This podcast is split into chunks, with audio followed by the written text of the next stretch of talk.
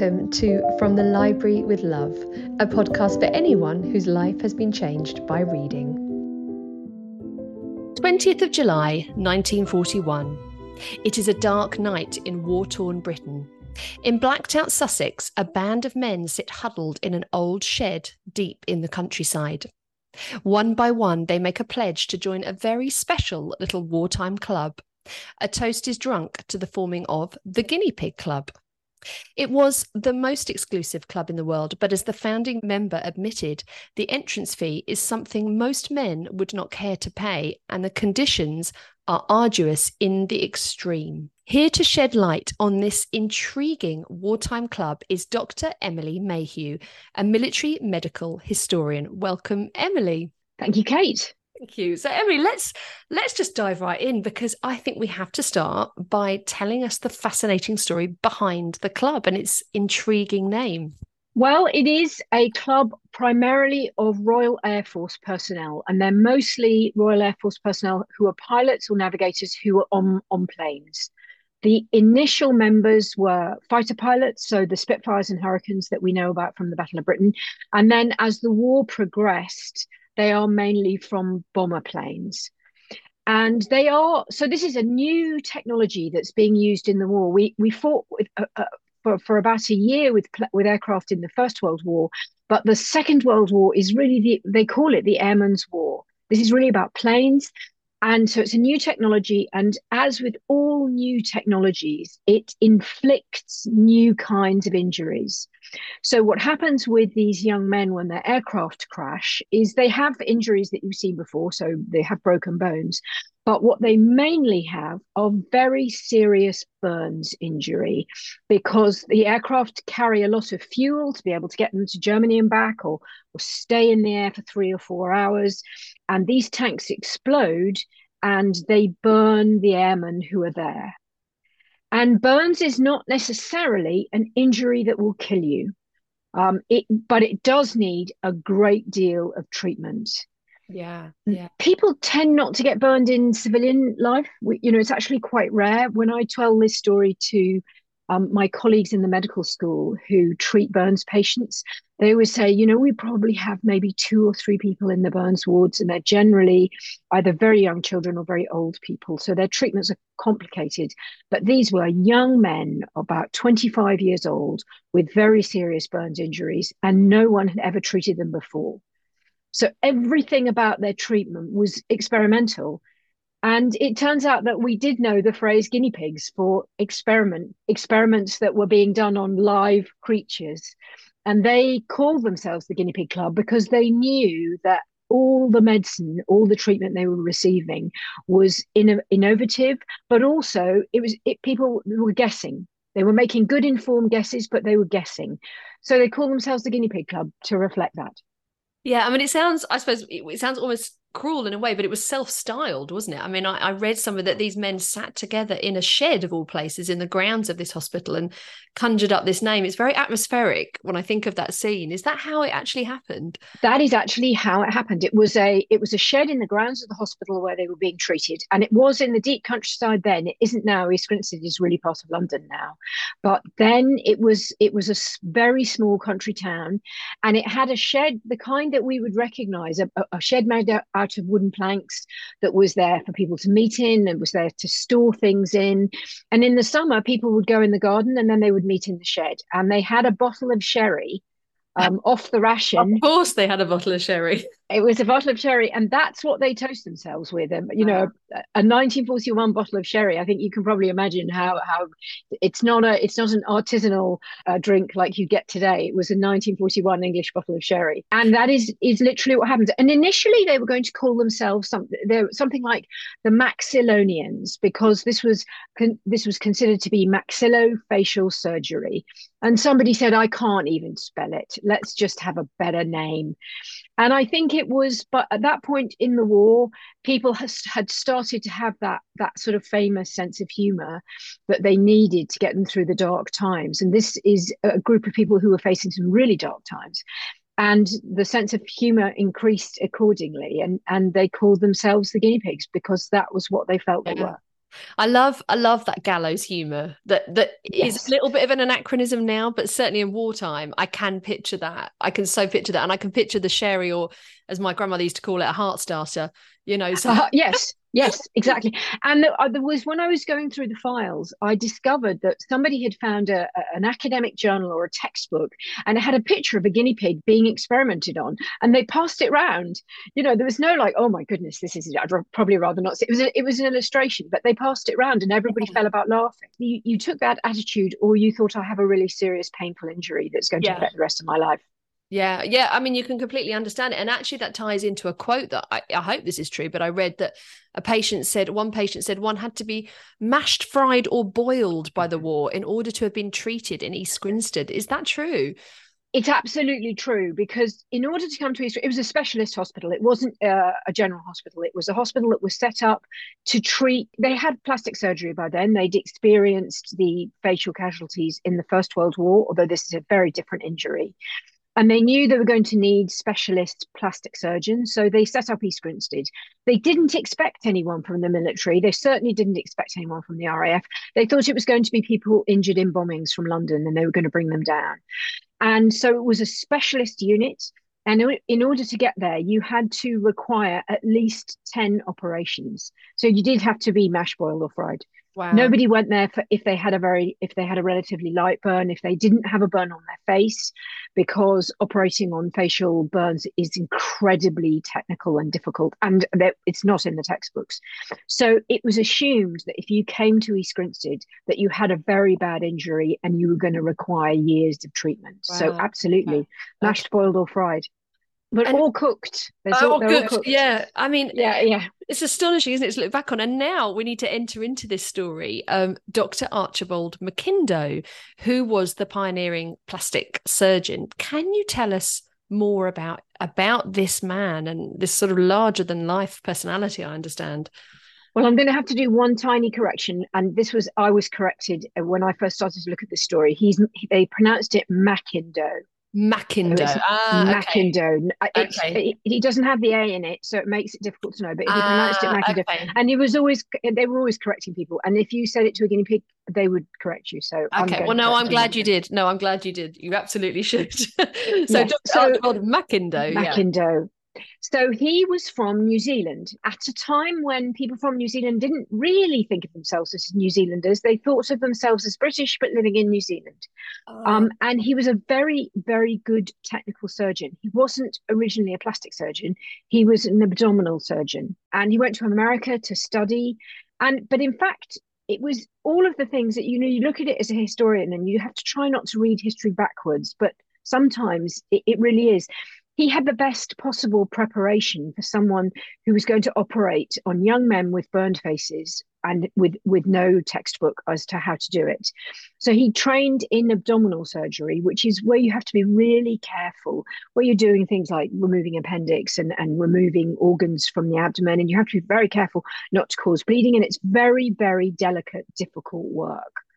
And he came to england to be an abdominal surgeon but there weren't any jobs so his cousin uh, was a man called Harold Gillies, who had been a pioneering surgeon in the First World War. And he said, "Well, come and work with me for a bit, and you know we'll see. We'll wait till you get whatever it is you want."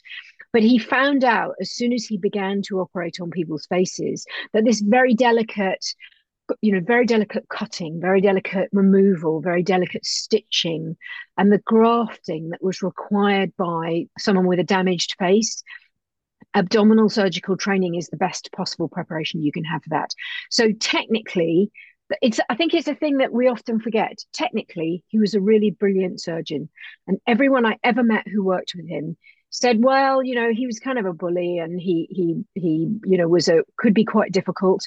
But he was the most brilliant surgeon that I've ever seen. He had magic hands, so that's an important thing to know about him. And I think he he was also a, he, a very probably quite self-important. And I don't want to I don't want to make it too negative, but he was he, he could be difficult he was immensely stubborn he was very arrogant but these are all things you need if you're going to invent a, a mm. discipline from scratch if you're going to have the confidence to walk into an operating theatre and you give someone new eyelids, you need to be very certain about what you do. You can't be like, oh, what does everybody think? He walked in and he did what he thought was best. I, I remember there was a, a fantastic story that was told to me by the actor James Fox, um, and Edward Fox, actually. Uh, their mother knew him very well. She said to him at some point, Archie, how did you know how to um, repair a, a, a, boy's eyelids? You know, because there's no preparation for that.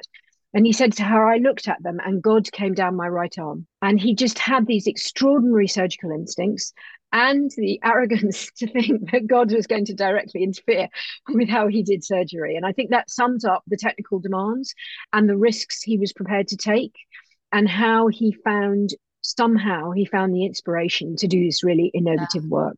What an extraordinary man and maverick in a lot of ways as well, and, and, an extraordinary personality. I guess he had to be, like you say, he had to be bold and and kind of that kind of character. Tell us, uh, just to contextualize this a little bit, tell us about the facial reconstruction prior to World War II. I'm thinking, you know, for me, images immediately are conjured up by World War One of wounded um, soldiers who had to wear masks and very clumsy prosthetics. Was that what had been the kind of benchmark prior to World War II, or had there been advancements already? There hadn't been very much. War is, you know, they always talk about war of, of, being the driver of medicine, and and to a very large extent that is because you you have this patient group that is young men. It's not the people who get injured in, in, before the First World War, it was kind of the same as it is now. The people in who required treatment to their face were elderly people who'd fallen or young children who had a, a condition that caused some facial disability, but it wasn't a particularly prevalent condition that r- required repair. In order to repair very large numbers of people with burns injury or facial casualty, you need a war. The First World War, you see these terrible injuries where people, the only thing they have above the trench is their face.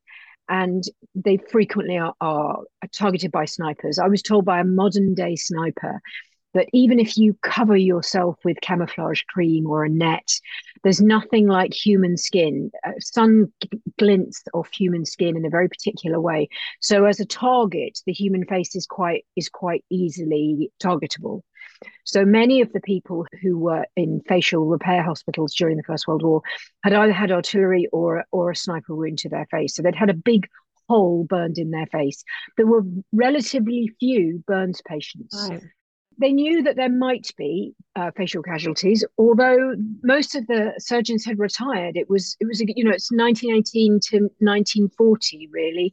It's a long time. Knowledge gets lost. You know we are expecting it to get lost from today's wars, and there were relatively few burns. They didn't write. I think there was one textbook written, and it was primarily about men with holes in their face.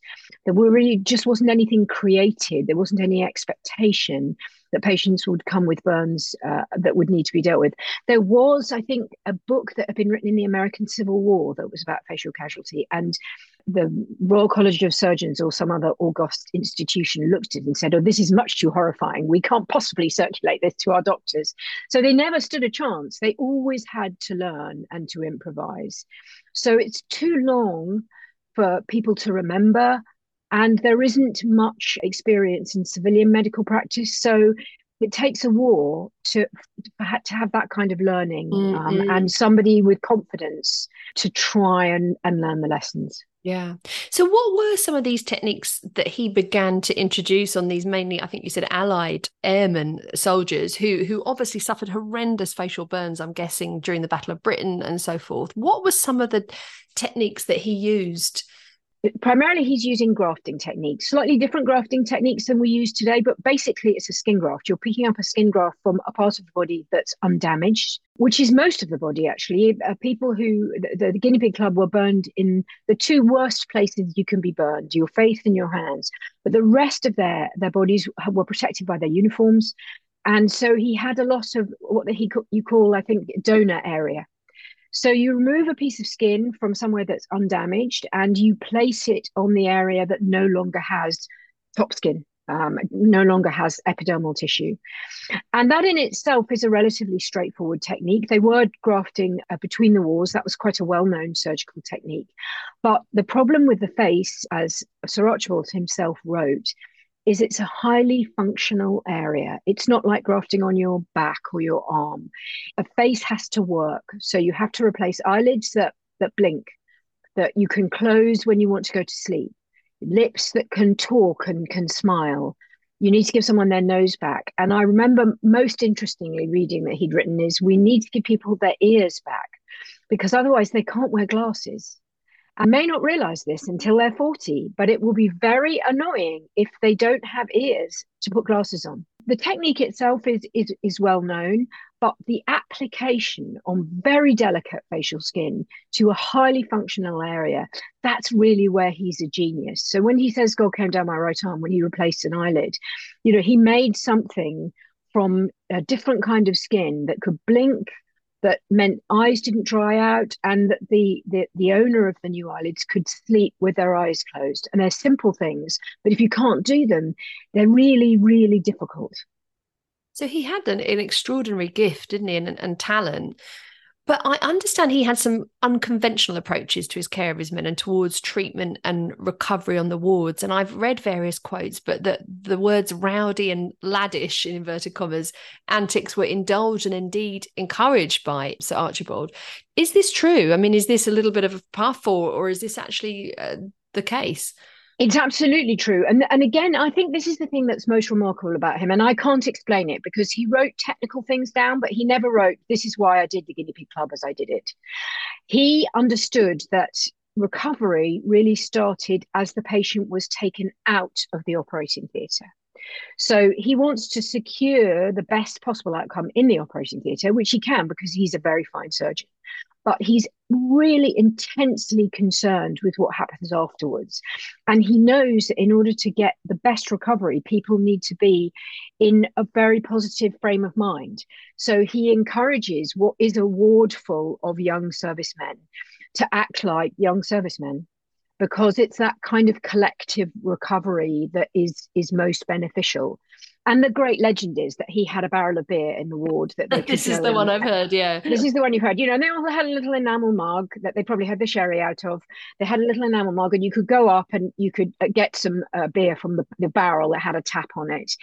What we do know, in fact, is that there are two things. Firstly, if you have a burns injury, you dehydrate very quickly. So it's really important to get the patient drinking water all the time. And nobody likes to be told, Have you just had a glass of water every half hour?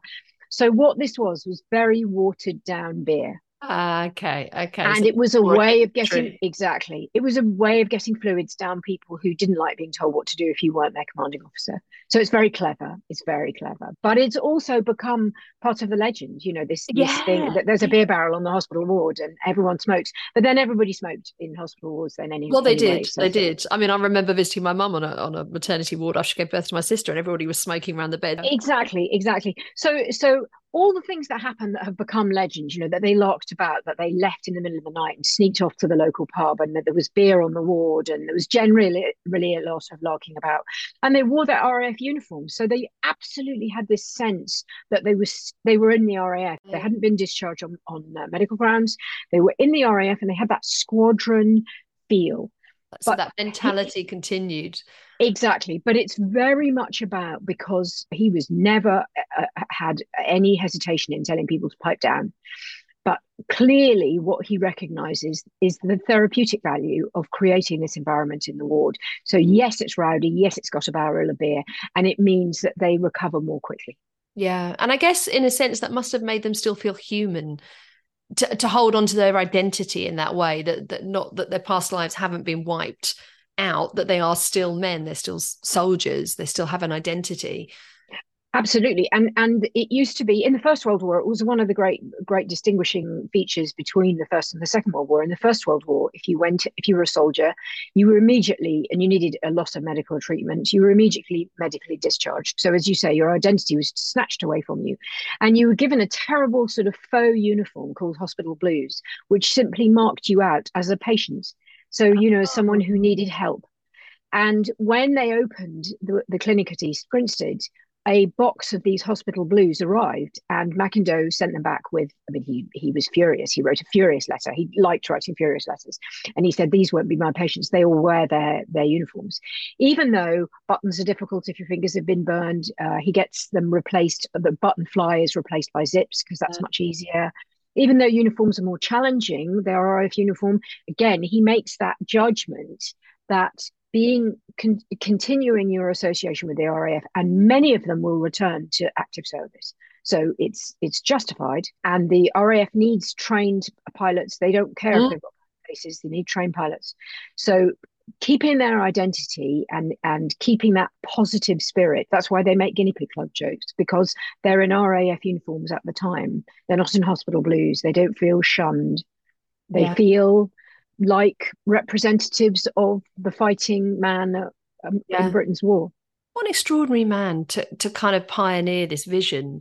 And, and and you think of the sort of proximity of time between First World War and the Second World War is relatively speaking quite a short space of time, and he moved our understanding of care and patient care on leaps and bounds in, in two decades, didn't he? I mean, that's in itself is quite extraordinary when I'm thinking about him, and I think about him as this brilliant surgeon, and then I think about him as someone who reinvents the concept of what a, a wounded veteran is, and I uh, I can explain why he's a brilliant surgeon, but I can't explain why he takes such an interest in his patients outside the operating theatre because yeah. it's not a it's not something that surgeons generally do. No, you know, right, this, right. It's but... really not. There's this old joke. Someone says, "How did the surgery go?" And they said, "Well, the patient died, but the surgery was fine."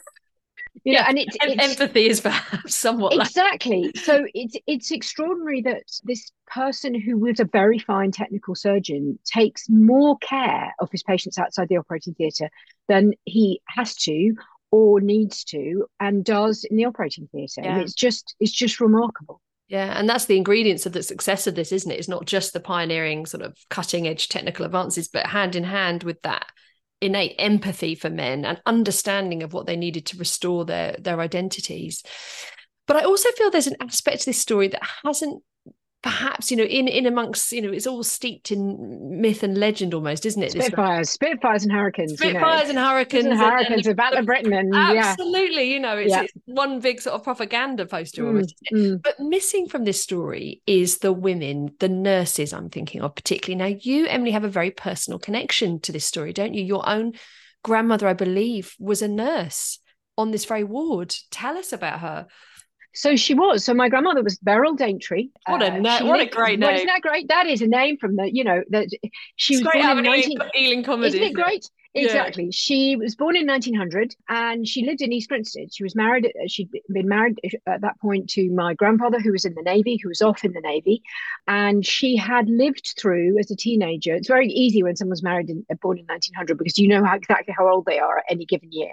She had lived through the First World War when all the, there were no one left. She, I remember her telling me, you know, you would go to a dance and there was no, there were no men. She'd lived through the First World War, so she knew what a world war looked like. She was uh, in her 40s and she was a grown up. She was experienced and a grown up, and she lived in East Grinstead. They'd moved out of London because of the concern about the bombing. Um, with my mum and my uncle, my mum was was five or six at that point, and like everyone in the Second World War, my grandmother wanted to do something, so she undertook voluntary aid detachment training, and she became a nurse and the nearest hospital was East Grinstead. So she she asked to be assigned there, and when she met Archibald McIndoe, they immediately got on, and he recognised in her, and she was there from the very opening of the hospital, so from uh, 1940 onwards, that here was someone who was a grown up. Who knew what war looked like, who knew what injuries looked like, and she would be a very useful person to him in keeping everyone in the hospital steady so she had, she did the nursing roles, but she had a very particular role. Uh, and that was when the families and the fiancés or the girlfriends or the wives of the patients came, she would talk to them before they saw their loved one. She would take them into a room and she would prepare them for what they were going to see wow. because that was really difficult the men were in the wards they had grown used to what they looked like my grand one of the other jobs she had was to supervise the first time they saw themselves So McIndoe had all the mirrors taken away in the hospital, and, and they had to be very careful about any reflective surfaces because everybody always wants to see themselves when they've had a facial casualty. So my grandmother, that was the, again, she was older, she was grown up, she was experienced, she was steady. She would often take the patients to see their injuries for the first time. But one of her most important roles was to take their families. And she said once, again, it was an important thing. McIndoe hadn't realized that was going to be a problem. And early on in the war, the families come and there's a lot of screaming and running. And he realizes that he needs somebody sensible and steady who will prepare them. And my grandmother fitted that bill just perfectly. You did have issues where she, I remember her telling me that occasionally a girlfriend, people got girlfriends very quickly in the war. It was, you know, like, please sleep with me because there's a war on. That was, no, no greater, af- no greater aphrodisiac than war, is there? No greater aphrodisiac. but, you know, the, the, the girlfriend or the fiance would come in and say, that is not my, my love. And you can't prove it is. And, and my grandmother said, you know, we couldn't, we couldn't you know quite often their fingerprints had gone and they would just leave and and the man concerned again she she'd step in and talk to him and he'd say well let's let's forget about it. So my grandmother they people talk about soft skills you know that this is nursing uh, it's not technically demanding you're not you're not having to do really particular surgical like work. You're talking to people and you're making them more comfortable. That's what my grandmother did. She did that and there's nothing soft about those skills at all my God, no, no. I mean, imagine being the one to hold the mirror up for the first time, or to, or to, to, to sit with that man whose girlfriend or fiance has just walked out, refusing to believe that he is who he is. Imagine that. Absolutely, and that was what she did. And she was there for she was there until 1944, and then there was a, a, staph outbreak, and she caught it and had to leave. But but she was that's what she did day after day. And then she did nursing a burns injury is really difficult. This is before we have antibiotics, so the injuries have to be kept really clean. So you're changing dressings, you're washing down wounds, you're talking people through going into surgery and coming out of surgery. Again, not soft skills at all my God, no. A ridiculous phrase to use in the context of what she actually did and the contribution she undoubtedly made to the lives of those men. Absolutely, and it's something that we still do today. And people say to me, "Well, you know what? Um, you know, they don't talk about the nurses. They, we tend to talk about surgery. That's our, that's our like our, our, mm. our, big star. We talk about surgery and we talk about emergency care and, and you know the boom click with the electric paddles and the patient's life is saved. But the patient's life isn't saved. That's just survival. It's nurses, by and large, who ensure life beyond survival. And it's slow, demanding, emotional work. And we don't pay enough attention to it. And so the answer I would give you, you asked me, why don't we pay attention to nurses today? it's the same answer to the question that you asked about East Grinstead people don't rate nursing work. They think it's domestic skills, they think it's soft skills, but it's really not.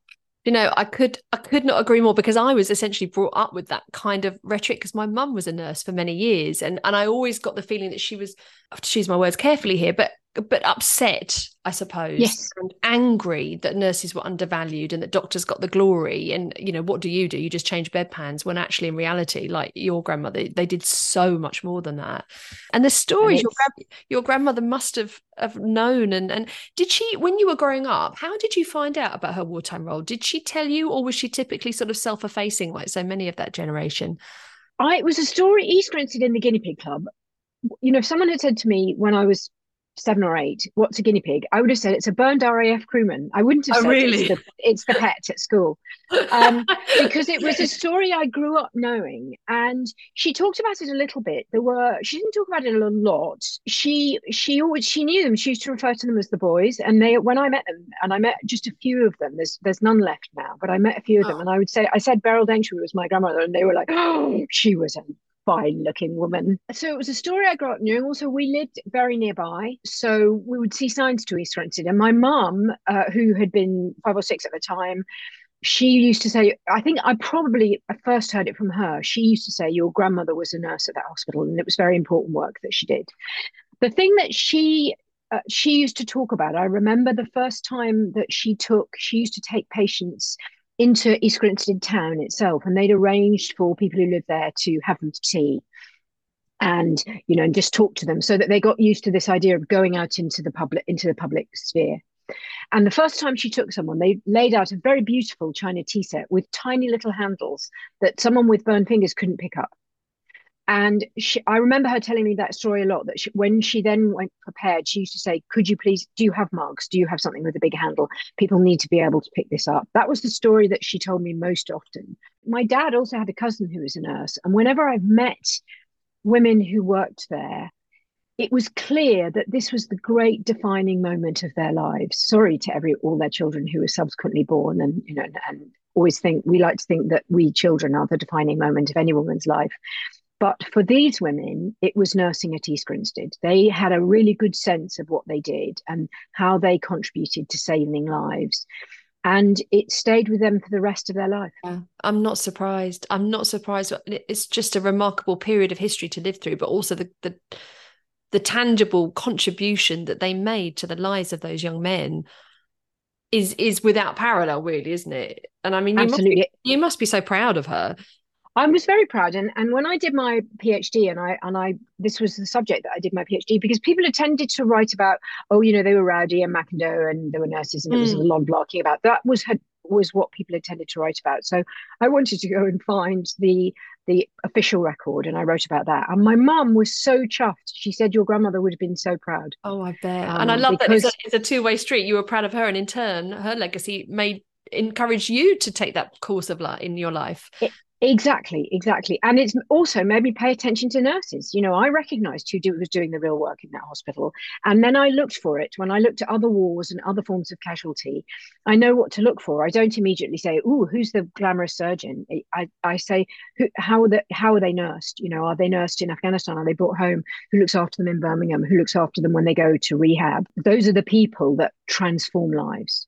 It's survive. I, I'd say this to my students all the time.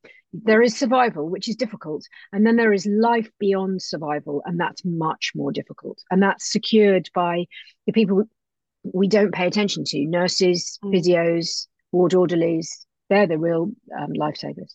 Let, us talk a little bit about some of the other women that were integral to the guinea pig story, because there were nurses like like Beryl, but there were I, I came across another woman, an, an indomitable woman by the sounds of her, by the name of Elaine Blond.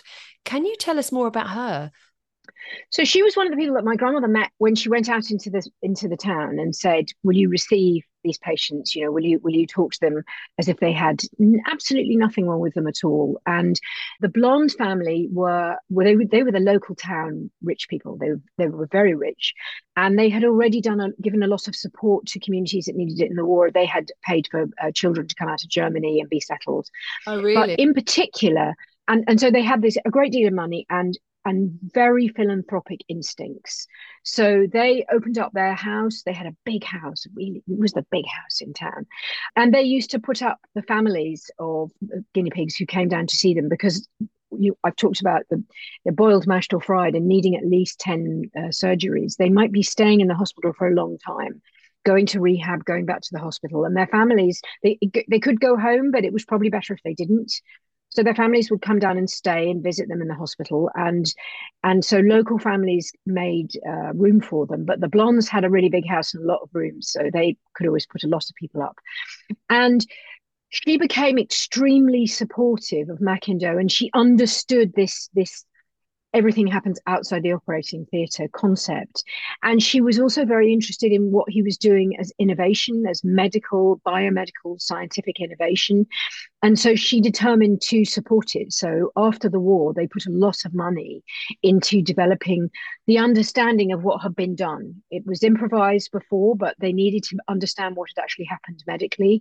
And it's very much Elaine Blond who drives the fundraising for that, who gives a lot of money for the laboratories and the scientific research. So again, a, a really interesting point of view. She's she understands you need to support the families. She understands you need to support the hospital, and she understands that you need to secure the innovations that have been made. And you can only really do that by investing in the science. That's Elaine's mm. story. And and another woman who caught my eye, um, and I'm probably going to pronounce this wrong as well, but Molly Latan, Latan. I don't know how that's correctly pronounced, that's but you're French. right. So, yes, exactly. So she worked at the hospital as an, a medical illustrator it's very important when you have, particularly when you have facial casualty and you're going to have these 10 operations, that you have extremely well kept medical records, that you have good photographs, but a photograph doesn't always enable you to see what's going on in the wound. So you instead hire a medical illustrator who can sit with the men. Again, it speaks to the the courage of her of, of Molly. I'm just going to say Molly. Yeah, let's just call the courage of Molly and the determination that she was prepared to spend hours at the men's bedside drawing their face, and that would become a, a technical part of their medical record. So for their next surgery, the, the surgeons and the anaesthetists, who are equally important, could look and see what had worked and how the the mm. tissue was settling. There was a forerunner of Molly who was in the First World War who created a very famous set, uh, set of drawings of facial casualties um, called Henry Tonks. He was a medical illustrator as well as a, quite a famous artist in the period. And he drew the faces of men who'd been very badly injured with pastels. And all the surgeons said these were the ones that we needed to look at because the photographs didn't help us. The, the, it was really the illustration that's very important. We have better quality photographs now, but I, I was just going to say, yeah, yeah. Is it because the Exa- technology wasn't up to the job? There were too many shadows, or it was too grainy to capture. I think if, uh, just sometimes when you want to talk about the way skin hangs and way it repairs, it's it takes a human eye to study that for quite a long time. So an illustration can, and it certainly was in both world wars. An illustration is is really useful, and I just don't think we do it anymore. I think we've got we've got the technology, but it is it's you have the skill to render the drawings, but really what you have is the courage and determination and the resilience. And everybody talks about resilience, but mm-hmm. it, it's Chris, it is the embodiment of resilience to sit at a bedside and probably chat to someone it probably helps that you're a relatively young woman, technically skilled, and you can make jokes about, oh, I'm doing your portrait for the for the gallery. And again, I think this is where the role of women is very important in the hospital because it's easier than dealing just with men uh, who were older than them. But here was this young artist who had important work to do, and she does it in a way that is effective and probably helpful and positive for the patients as well. Yeah. And to my mind, my novelist brain is just all the synapses are firing up as you're saying this because I love the thought of this woman, Molly, putting these men at their ease and yeah, using that enormous empathy and resilience to capture what's happening. And it also makes me think like I always think this is a fascinating subject. Mm. Uh, war artists you know i remember i was at the imperial war museum recently and i saw a, a painting and it was called human laundry and it was mm. undertaken it had been painted by a female painter whose name i forget but she had gone out to europe uh, post liberation of the concentration mm. camps and captured you know drawn these poor victims um, who had been liberated from the concentration camps and it was just skin and bone but something of the way that she captured it the heart and the love and the empathy that she put into that painting made, made, makes me think of this woman Molly who who undertook such important work in East Grinstead. Well, I, I think there are uh, times when a war art is really useful because artists have time. You know, they go somewhere and they can sit and pay attention and pay attention to the details. And in particular, female war artists because they, you know, she this is someone who looks at young men in a way that probably different to the way young men look at young men. You know, she's a young woman who's been used to assessing how good looking a young man is or the way their face is. She's been to art school, so she's been trained in portraiture. It's it's all in all a really good fit. That, that she gets used to doing the drawing. You can see in the drawings uh, that she gets better and better at it and quicker.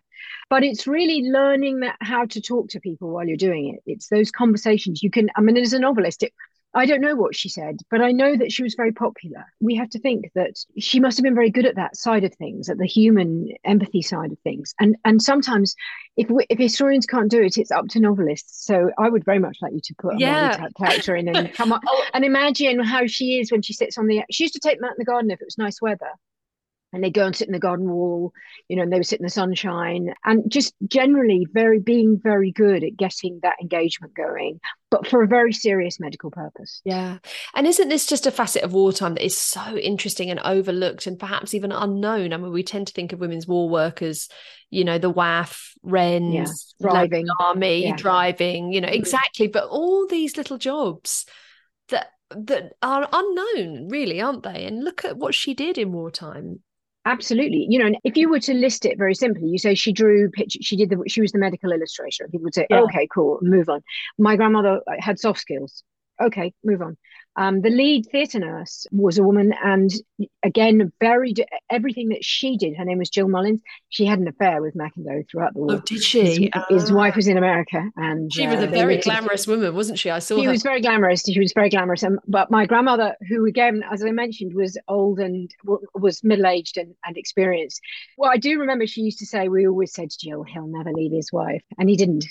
He mm-hmm. didn't. He did eventually divorce his wife, but not for Joe Mullins.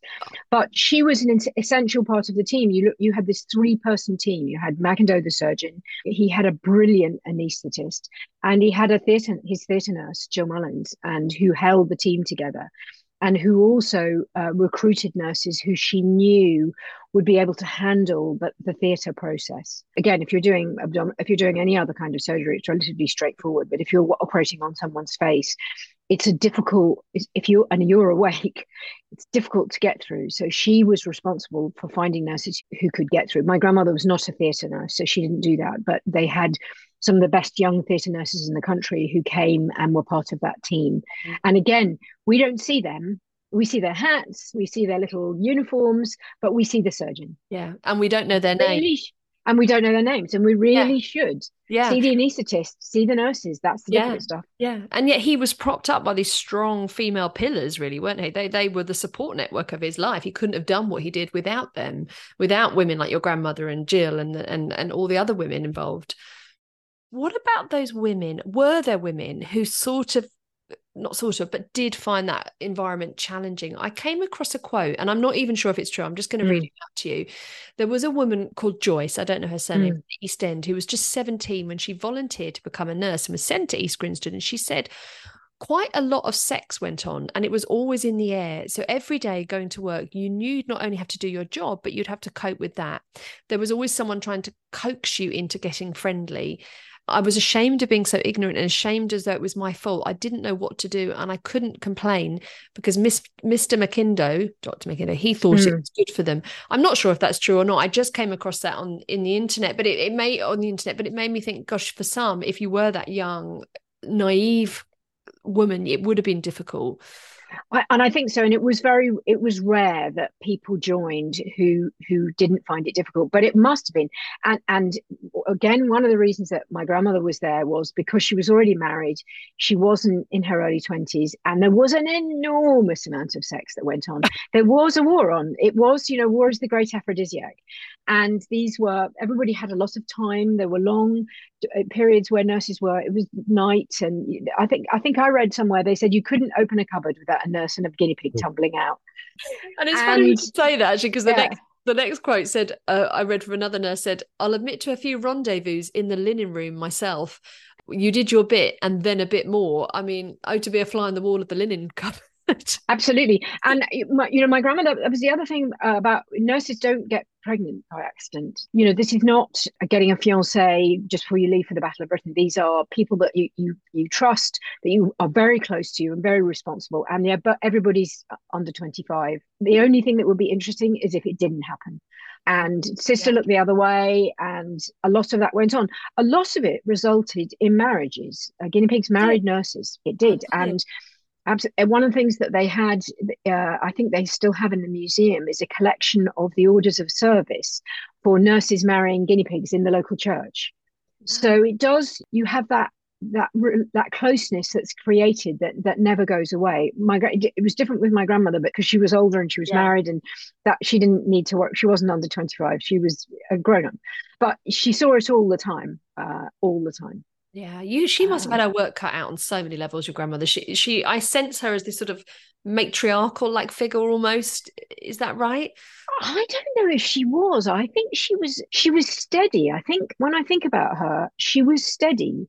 She had a good sense of humor and a twinkle in her eye, and nothing phased her. So I think. So I think it was more that that she. I think if you were the generation that had been a teenager or a young adult in the First World War, something changed in you. And she was one of those people. You know, everybody went away and hardly any of, any of them came back. Um, and you saw these people who'd lost limbs or who'd had facial casualty, mm. and you saw the impact it had on society. So I think that this was another war, and she knew what to expect, mm. and she did her best to deal with it. And the other thing is, I'm not sure many of them realised what they were doing because East Grinstead was in the bombing run. So when enemy bombers headed for London, they went over East Grinstead. And quite often, if they had bombs left over, they would just drop them. Oh, like um, bombing alley almost. Exactly, exactly. And the Battle of Britain was fought in the skies over the hospital. So you were very close to the war. You heard you heard its presence every day, and I think that for almost all of them, that dominated their minds. Yeah. And yeah. the working at the hospital was an opportunity to contribute to the war effort, but the war is is really what fills their heads yeah that's an interesting perspective actually. Yeah to think that the, it wasn't some in some sort of remote place it was directly over their heads. It was absolutely. the backdrop of, of daily life. And, and people could be brought from a spitfire straight to the hospital. They weren't taken to a general hospital and then referred. People as people learned what they were doing there they would say oh it's burns. You just take him to mr McIndoe yeah. and they, that, they ambulance to turn up. And was that just coincidental the fact that they happened to have this hospital right in the in the kind of under the flight path of, of the Battle of Britain, or was it that was. was that deliberate? No, it was completely coincidental. They had a spare hospital. It was a cottage hospital, which which was one of the smaller hospitals. They had they had the really big general hospitals, which were, and they, we still have them. I look at them and think, I know when that was that went up in the thirties. we haven't rebuilt yeah. it, but you had for small towns like East Grinstead, you had little hospitals that they called cottage hospitals. And so what they did was they they built a short, small extension, and because they weren't expecting many patients, they just left the hospital was there and they didn't really they thought it was close to london. That was really its main criteria that they would be able to bring patients in ambulances from london that needed that where the hospitals had overflowed. So that was its met that was really why it existed. It was yeah. they didn't realize it was going to be something that was close to the battle of britain. And you could you know some i mean i remember in in sort of 40 well i wasn't there but i remember her telling me that in sort of 42 they were concerned the germans were coming you know, 60 miles from the oh, coast. Yeah, yeah. really not very far. It wasn't a case of and it for many. It was a case exactly, of exactly, absolutely. So it was the enemy could come and we would be here, and we have only military patience, which means we don't know what that means. So the war is really close and really potentially quite frightening. So you have to deal with that as well as the demanding nature of, of your patient cohort. Yeah, yeah, that's really that's a really interesting perspective as well. It's really important to layer this information in on the top, isn't it, to get a full, rich, um, complex picture of what it was really like. And I think you, I think you're frightened all the time. My other grandmother, who didn't work at the hospital, she lived in London during the war, and she said, "What I mostly remember about the war is always being frightened in the terrible smell, because the bombs were always hitting the sewers, and you know, if you you go past an open sewer now, that's a terrible smell. But if you smell that all day and you're frightened, that's a, that's a quite a day to have to deal with. Absolutely, absolutely. I mean, and, and living under the spectre of that loss and that and that fear that must have been so mm. acute and and that visceral smell of like like you said the sewage and yeah, almost appearing. I, I, in my head, this is almost like a novel now. It's taking mm. shape mm. and almost appearing like a character in its own right. Is East Grinstead, who I believe became the town that did not stare, or that's how they became known as. Absolutely. And when I occasionally I go down and, and do talks, I talk at the hospital or at the museum, and and the hospital, the town was very proud and it adapted very quickly to having these people in their midst. And I think it is goes back to this thing that you want to be seen to make a contribution to the war effort. So once people like my grandmother and and Sir Archibald had gone into the town and said, "This is what I expect from you." My grandmother said, "Please, will you?" And he said, "This is what I expect from you." And they will come in the pub, and you will give them a drink. And if they need you to help them with the gents, then you will do that. And everyone who lived there had this sort of two or three minutes where you first see a patient and you gulp and then you're used to it. And then for the rest of the war and the rest of the time until 1947 when there are patients there they are the the thing that makes this town special that gives it purpose in the war. Um, and it is the town that doesn't stare. And it's East Grinstead I don't know Um, people who live in East Grinstead it's not a particularly exciting town it was in the suburban commuter belt for London, one of the first towns. It doesn't have a castle. It's nothing. There's nothing particularly beautiful about it, but it has this. It had this extraordinary achievement in the war, and everybody did that. Everybody wanted to find a way. They would take the flowers, go to the hospital with flowers from their garden in the summer, and they would, you know, go and drive people to London, take them to the cinema, and and go to their weddings. And it was very much a town you're right the town was a character. I love that. I and love i don't that. know yeah i don't know any other towns that did that. I mean people probably write in but but i think east grinstead was absolutely unique in the uk for that. Yeah, it's almost like they had a, a collective sense of pride that this was happening on their doorstep and that they took these men under their wing almost. That's the sense i get from it they were determined to wrap them in this comfort blanket Absolutely, and and also respect. You know, they respected that they were the RAF, and they, also they were Spitfire and Hurricane pilots, and these were the most famous of their time. These were very famous in England. They were like Formula One drivers. Yeah, they were yeah, they very were the- glamorous so it was really it wasn't it wasn't a, a, standard army thing. This was the raf the new service very exciting exciting planes. And everybody was very excited. I, I, think i did a talk down there and somebody came up to me afterwards and said i'm on the council. And we're very much trying to get the town that doesn't stare put on the road signs. But apparently we can't. Oh why not? Some sense of bureaucracy and they, they said someone said you can put it on the tourist signs the brown tourist signs. You could do that. But he said it, it would be then we'd probably have to explain what it is but he said we were very oh. keen because they have a strong sense of history. Yeah and there is nothing i would love more than to drive into east grinstead and see a sign the town that did not stare. That's the like for me, it would be the quintessential eccentric english experience to be able to drive wouldn't it be? And you that. and you could have a qr code now so you could just you could just scan it, it and then get the history and, exactly exactly and that's how and history should be. History should be in exactly. the fabric of everyday life Exactly, you know, how times exactly. people look that up and think, "Oh God, I didn't know that," and then Ooh, you, mm, I didn't know that. I just thought East Grinstead was a boring place near Crawley, you know, yeah, Gatwick right, Airport. Exactly. it's really not. oh God, that's that's set me off on a whole other rabbit yeah. of ideas there. But yeah. let's let's talk about what happened after the war because I think it's easy to think that this is a story that's isolated and confined to the war, but it's not, is it? Because it had quite the legacy.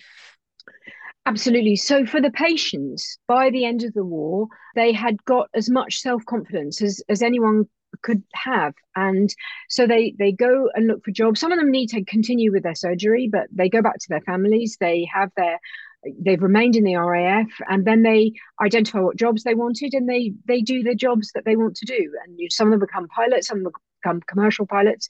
There are very few that are badly wounded enough not to be able to work. But the legacy that the so so that's uh, firstly that idea of giving patients confidence so that when you after the war is over you don't sit at home and and ruminate that you go out proactively and look for a job. And the guinea pig club of course decides to stay together. That's really important. The guinea pig club decides to stay together and they had their last meeting in 2017 and they had an annual meeting where they saw their doctors and then they had dinner. Just them just only people in the room who understood why everyone else was there. And that's a, that's a that's an important part of the legacy because we now know that that's a really effective thing that a really effective principle that should underpin long-term casualty care and then what he had really done, and, and that Elaine Blond had recognized, was this important scientific progress, the important medical progress that he'd made in treating facial casualty. In they set up the British Association of Plastic Surgeons as a British Association of Hand Surgeons, and it's all based on work done at East Grinstead. And the concept of a plastic surgeon is really invented by Archibald McIndoe. It used to be something something that people did at the end of other surgeries. But when the war is over, he was a plastic surgeon and there were eight plastic surgeons in training under him. And then every plastic surgeon who trained between then and 1960 passes through East Grinstead and meets Archibald McIndoe for him to teach them. So he created a medical discipline. Everything you know, everything you do. Some of the plastic surgery stuff I see, I don't really approve of, but but you know, the idea of plastic surgery is is that it is born at East Grinstead and it's born with Archibald McIndoe, and the idea that that's what you mainly do. It helps that the National Health Service comes along and recognises that you need plastic surgery as a separate discipline, but it wouldn't have been there if it hadn't been for East Grinstead. That's astonishing, isn't it? And and is it true then that they went on these guinea pigs to mentor new generations of burns victims, including you know service personnel in the Falklands, Iraq, Afghanistan? Is that is that right? Only the Falklands, so oh, so where they had direct personal contact. So there were quite there was quite a, a, significant number of burns victims in the Falklands. They came off the ships mainly, where there had been fires on the ships, and the guinea pigs went along to the the military hospital and and talked to them. And I remember one of them saying to me, "I took along the little rubber ball that I used to keep my hands flexible." And I explained that you need to be using this little rubber ball to keep your finger, the muscles in your fingers going. By the time we had uh, significant casualties from Iraq and Afghanistan, they were too old and there were very few left. There's right. none left now, sadly. The last one died, I think, a couple of weeks ago. I think, right. um, but it's the legacy of the club as being something that is started by the veterans themselves. This is not the Royal British Legion. It's not Help for Heroes. It's not set up by a charity. It's not set up by the government or or or the church. It's the veterans saying, "This is what we need: bottle of sherry off the ration." And a meet a regular meeting so that we can all offer each other the kind of companionship we need to recover. So they do have a really significant effect on the veterans from Iraq and Afghanistan. Yeah. By their example, though, they didn't they didn't need them. Yeah, but I believe yours also it, it kind of redefines our understanding of the notion of in inverted commas the hero. You know, the way that we look at ex-servicemen and, and our understanding and our empathy and compassion towards them stemmed from that. I think so. And I think what people learn to do, and you see it in East Grinstead, but you have it all, they become very famous during the war. They get invited to things in London. And, you know, everybody knows that if you have a if you have a burned face in an RAF uniform, you're a guinea pig. So it people learn to read the war, but they don't have to have this hospital blues business. You don't uh, they're not asking for sympathy. They have recognition. And so they look at a guinea pig and they think that is someone who has flown in an aircraft a new technology and has given their face as part of the war effort and they are a hero. It's a it is really reconstructing the idea of hero. And people have this idea you get this idea of an, an iconic injury in the war. And the guinea pig the burns of the guinea pig club were very much the airman's burn was was the iconic injury of the war, and people could look at it and know exactly what it meant. I think we had something similar in Afghanistan where we had a lot of people who survived limb loss. And you get the same you get the same thing that people have limb loss. And, and if you're a young man with limb loss, people say, oh, well, you're in Afghanistan. And people say, no, I was in a car crash. Yeah, it's almost and synonymous, is isn't it, with that? It's with synonymous. That and it, you used to have, exactly, people who had a facial casualty in, in the 50s, people would say, oh, well, you're in the RAF. And they would say, no, my gas oven went up, you know, but it had become so strongly associated in, in the public mind with a very particular form of, of yeah military service. And, and so you're absolutely right. It redefines the idea of the hero as someone who is heroic, but who is also disfigured or, you know, he's, who's recognizably has sustained a, a really demanding injury to recover from. Yeah so many interesting facets to come out of this and but one of the things i also love is the sense of fraternity a club a society, something that you can feel I am bigger than just me. And I think you touched on this earlier when you said that that fraternity was a life extending factor. Can you elaborate on that? I really think it was. Unfortunately, I don't have uh, statistics for it because they didn't keep, they had records, but they didn't keep them. But burns patients, if you have a serious burn, an equivalent burn today, you tend to live into your 70s. You don't live into your 80s and 90s or your 100s. And the guinea pigs all lived a really long time. They lit and they'd had 20 or 30 surgeries. They'd had big uh, um, anesthetics. They'd had really demanding infection and pain management. These are all things that don't generally contribute to you living a longer life but they did. And I think it was because they had something else and that it was this sense of fraternity. It was it was the club and they met once a year. And I think it's very powerful this idea of going into a room where everyone in the room knows what why you're there and you don't have to explain yourself. It's tiring to even though the public knows what the injury is, it's tiring to constantly be explaining yourself. And if you have one day a year, you just have to go for one day and you don't have to explain yourself. And you know that day is going to come around every year.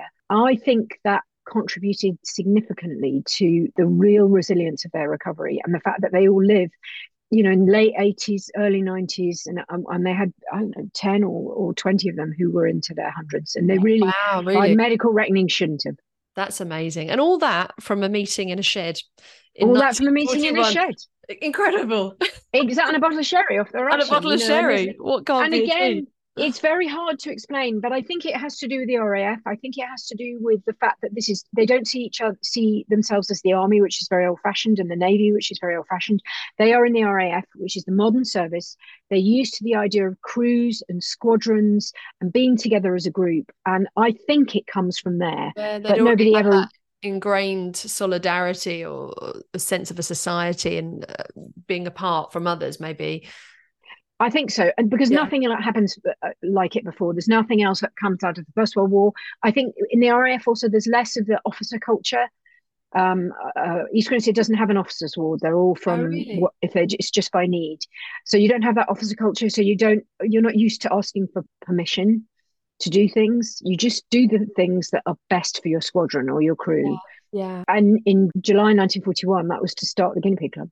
I, there are no there aren't enough ways to say how much I love this guinea pig club and, and how fascinating I find it. Their children are are still very much okay. uh, in in um, in touch with each other, and I think they meet up but there's no guinea pigs left. But you know, this is a long time. It was a long time ago. It was a long time ago. Absolutely. It was a long time Absolutely. ago. I think almost. I think everyone's gone. I think you know, um, all the staff are gone, and and uh, everyone's gone. But there is a big archive in the. If anybody wants to go and read more about it, uh, you, you, know, do work on it. The, there are 17 big files in the National Archive at Kew. Mm, I'm going, and I couldn't get all of it. Exactly. I couldn't do all of it. He had very good writing, Archibald McIndoe, and you know, with his yeah, and he always used a fountain pen. It was very legible, so was, his letters were very good.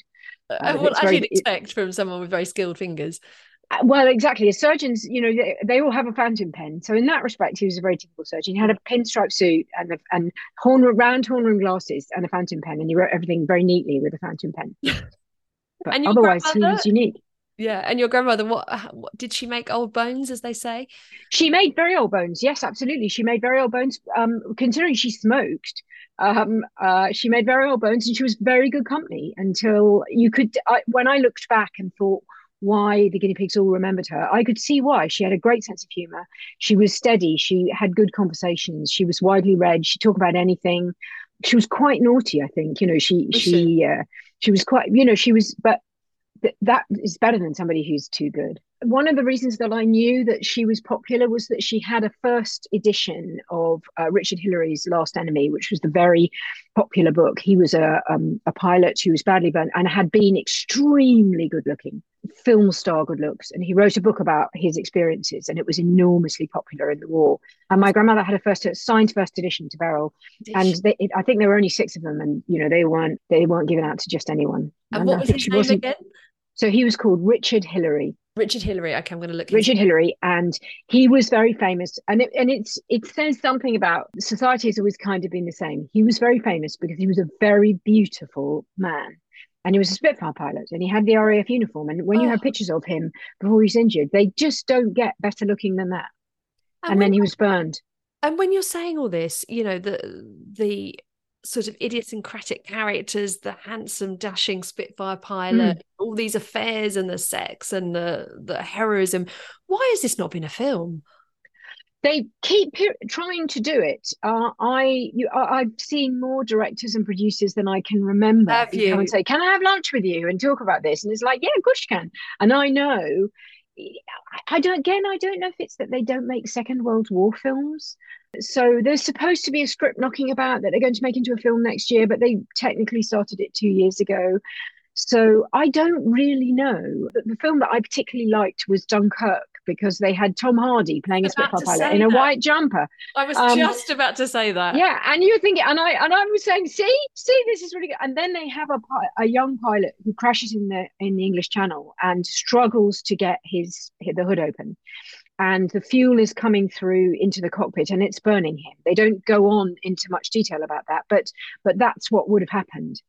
So I don't know. They, I think it's just that people are very stuck in the First World War. Then they don't really do films yeah, that much. Yeah, I mean, so if by some miracle Christopher Nolan or anyone that knows him is listening to this, we need him to come along and, and turn do. Dunkirk of its time, don't we? He can have Spitfires in it, you know, and Lancasters. Right. Everybody loves those. You know, oh. it's It's and just- sexy nurses, what's what's sexy, not- brilliant nurses. This is a know. film. This has to be a film. It really does. But at the very least, I I would I am going to write a novel about this. The more you tell me, Thank you. the more Thank you. It's just ripe for for dramatise. Not that it needs dramatization. There's often nothing so extraordinary as true life, is there?